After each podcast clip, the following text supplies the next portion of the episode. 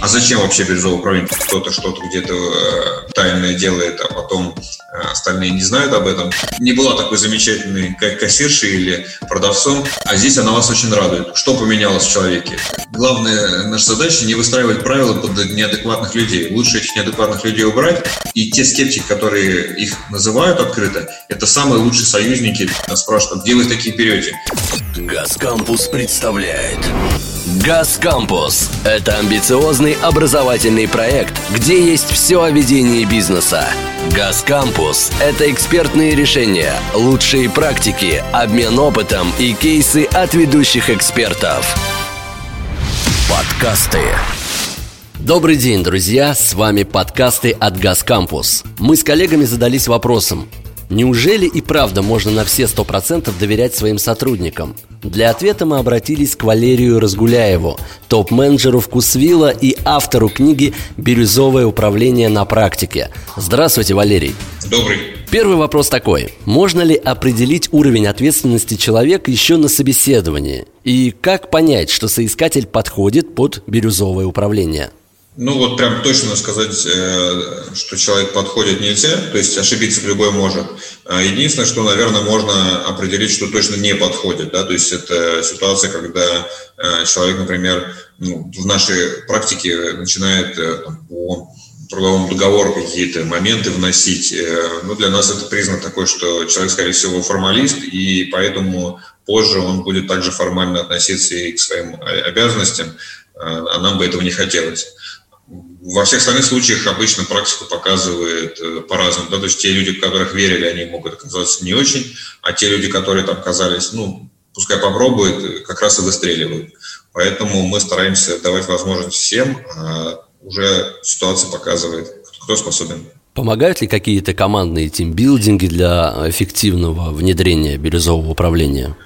А, опять же, лучше всего в этом плане, да и вообще в любом а, другом, это работа бок о бок, плечом к плечу, локоть к локтю, да, вот это товарищеское, когда все видят всех, когда нету вот этого, что кто-то что-то где-то э, тайное делает, а потом э, остальные не знают об этом. То есть, когда в полная прозрачность, все понимают, кто сколько сделал, кто сколько за это получил. Вот в таком случае мы точно видим, что это очень хорошо э, работает и влияет на отношения в команде и, соответственно, дальнейшую их работу гораздо лучше, чем любые вот эти выезды на природу, которые, конечно, тоже можно устраивать, но это уже не принципиально.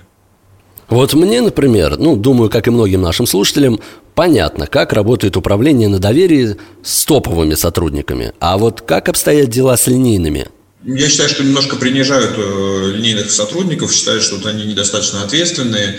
И вот меня всегда это смущает. Вот даже вот люди посещают магазины, если не наш магазин, то какой-то другой магазин, сталкиваются с ситуацией, что у сотрудника магазина, там, у кассира, ну, считает, что одна из таких из низовых должностей, у него никакой ответственности, он только вот стоит, сидит, значит, пробивает на кассе, сканирует штрих-коды и дальше нажимает кнопку «Оплатить», чтобы человек мог поднести свою карточку. Вот эм, и любая нестандартная ситуация, соответственно, воспринимается, что вот он ее решить не может, потому что он недостаточно ответственен. По факту э, работа в нашем магазине показывает, что они очень ответственны. И я всегда предлагаю людям вспомнить про то, что люди, эти, эти сотрудники живут гораздо э, шире, чем работой. И если там у такой кассира есть, например, дети, то на минуточку этот человек взял на себя ответственность за жизнь других людей. И тут вдруг он приходит на работу, и у него почему-то недостаточно ответственности правильные кнопки на кассе нажать. Для меня это странная ситуация. То есть очень часто э, люди действительно э, теряют ответственность на работе, но не по причине того, что они такие, а потому что работа их ставит в такие условия, когда они во всем виноваты, но никаких прав не имеют. Поэтому мы стараемся ничего лишнего с сотрудников не спрашивать. То есть у нас нет например, планов продаж в магазинах, э, каких-то таких других глупостей, штрафов. А единственное, что они должны сделать, это чтобы покупатель остался доволен этим обслуживанием, которое с ним происходит. И под это мы им даем все необходимые права. Это в том числе и пробивать по любой цене любой товар. Если, например, на ценнике оказалась другая цена по ошибке или там, кассовый какой-то а, сбой, да, то есть и в, и в этом плане у сотрудника, э, у кассира всегда такое право есть, и он может э, большинство проблемных ситуаций в других магазинах, которые там становятся проблемой, требующей вызова директора или вообще звонка в офис, потому что ни у кого в магазине нет таких прав, решить, не отходя от кассы. Но ведь бывают же такие сотрудники хорошими исполнителями, но не как вот люди, которые готовы принимать решения здесь и сейчас. Они ждут какие-то указки вот по старинке? А, вот на самом деле эта проблема не, опять же говорю, не людей, а той среды, в которой они оказались. То есть это называется выученная беспомощность, когда человек, а, нарвавшись несколько раз на то, что а, его инициатива ему же вылезает боком, он говорит, ребята, я исполнитель, вы мне скажите, что делать, я буду делать. А, не скажете делать, я не буду это делать. И это очень сильно объединяет возможности компании по качественному обслуживанию покупателей, там, клиентов э, этой компании, потому что ситуации бывают разные, и все их не предусмотришь в какой инструкции, никак не тонкие тона не учтешь, и только человек на месте может принять корректное правильное решение. Поэтому вот наш, наш путь – это все-таки э, эту выученную беспомощность сотрудников не поддерживать, а наоборот дать ему возможность поменяться, проявить себя, и это происходит. То есть очень многие отмечают наши магазины как удивительные места, где удивительные сотрудники. Нас спрашивают, где вы такие берете?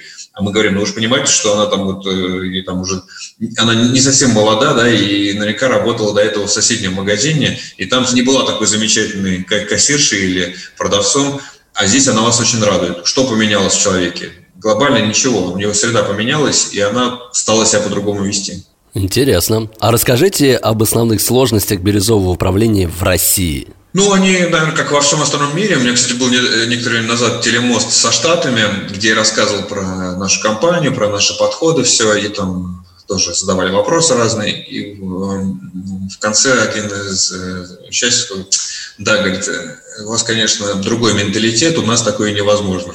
То есть вот э, попытка посчитать, что в России у нас как-то хуже, чем в других странах, оказывается, что наоборот, да, вот из других стран кажется, что у нас все гораздо лучше а, в этом отношении. И я это поддерживаю. Поэтому здесь скорее сложности будут общие для всего мира. Это действительно вот это уже выученная беспомощность, то есть э, людей тюкали, тюкали, тюкали всю жизнь, э, и они привыкли сгибаться, привыкли э, уходить от ответственности, и когда ты предлагаешь ему ее взять на себя, то, конечно, это вызывает некий э, страх, тревоги по поводу того, что прилетит э, за что-то, чего не хочется, и тогда, ну, просто практика показывает, что нет, вот смотри, все хорошо, и потихонечку человек э, раскрывается, начинает брать себя все больше, больше, больше. Но тут очень важно действительно следить, чтобы не прилетало, чтобы э, ошибки не, не наказывались, а вместе с сотрудником разбирались, чтобы это было обучение, и таким образом э, менялось его ощущение от мира и от его работы. А наверняка вы сталкивались с теми, кто считает бирюзовое управление рискованной затеей. Вот что бы вы ответили скептикам? А, я считаю, что это вообще самые лучшие люди, самые вот, очень ценные. И при любом внедрении я всегда стараюсь их не как-то не умолить, не куда-то там задвинуть, а наоборот э, дать им высказаться потому что они говорят очень часто здравые вещи, полезные вещи для того, чтобы как раз э, переход на бирюзовое управление не превратился в откат обратно к текущим организационным правилам. Потому что а, понятно, что есть э, всегда какие-то подводные камни, и те скептики, которые их называют открыто, это самые лучшие союзники того человека, который хочет э, перевести компанию на бирюзовое управление. Поэтому обязательно советую всем вместе проводить проблемную стратегическую сессию, на которой первое обсудить, а зачем вообще бирюзовое управление, потому что очень часто э, к этому относятся как к некой такой сказке, которая где-то там, и вот, а было бы здорово у нас тоже. Но как только встает вопрос сказка против реальных проблем, которые возникают на пути к этой сказке, то реальные проблемы э, перевешивают, и вся ситуация э, останавливается. Поэтому мы сначала формулируем, а что конкретно мы хотим, да, чтобы это были прям конкретные, понятные вещи, э, по которым мы сможем получить обратную связь и понять, что мы достигаем этого или не достигаем в процессе, потому что есть второй момент, связанный с проблемами, это как понять, вот мы что-то поделали, а хорошо стало или плохо. А так у нас есть конкретные осязаемые факты, ради которого мы это делали, либо у нас получилось этого добиться, либо нет. А второе, обязательно выносим все страхи на бумагу, да, то есть прям проговариваем все, что может случиться на пути к этому вот замечательному завтра. И вот здесь скептики – это самые ценные люди, которые как раз это с удовольствием информацией поделятся, и э, здесь очень важно, чтобы их услышали, а не заткнули. Э, дальше э, очень простая идет работа, очень конкретно начинаем смотреть, а что из этих страхов как предусмотреть, да, то есть как прийти в это завтра счастливо, не нарвавшись на вот эти страхи. Ну, реальные риски, которые могут произойти, они вполне реальны обычно. То есть у нас появляется, ради чего мы делаем, какие у нас есть препятствия и как мы их обойдем с помощью чего. Прям конкретный план появляется по реализации достижения нашей вот этой картинки красивой.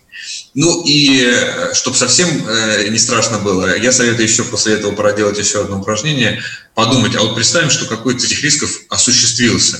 Вот что мы можем сделать в таком случае? То есть вот мы э, приложили усилия, чтобы не произошло этого, а оно все равно произошло, все-таки вот наступила эта вот рисковая ситуация. Что мы можем сделать, чтобы в этой ситуации, что, как мы поступим? Да, вот прям давайте сейчас договоримся. И просто прохождение этих вот этих четырех этапов сразу страхи снимает. Очень многие непроговоренные, потому что вот эти скептики, они честно говорят о том, что они скептически относятся. А есть люди, которые говорят, давай, давай, вперед, вперед, а сами потихонечку про себя боятся. И вот это гораздо хуже, чем тот, кто в открытую это сообщает. И когда мы скептик называет, а страхи-то все одни и те же, то есть там не что-то такое сверхъестественное, а, и мы их проговариваем, то и у этих вот, э, кто хотел бежать вперед, у них снимаются эти страхи, им будет проще бежать вперед, реально делать что-то, а не просто а, декларировать. Ну и последним этапом э, вот это вот э, обычно э, происходит некая договоренность, что если что, мы всегда можем вернуться на текущую систему управления, да, то есть понятно, что все в здравом уме, никто там не будет себе стрелять в ногу, и э, просто, значит, будем, будем как сейчас. То есть э, оказывается, что самое страшное, что может произойти в компании, э, что все останется так, как есть. И в этот момент становится совсем не страшно двигаться вперед. Валерий, огромное вам спасибо за столь интересную беседу. Я желаю вам всего самого наилучшего в вашем деле по внедрению бирюзового управления в нашей стране. Спасибо большое вам. Желаю активно распространять эти знания дальше. Подкасты.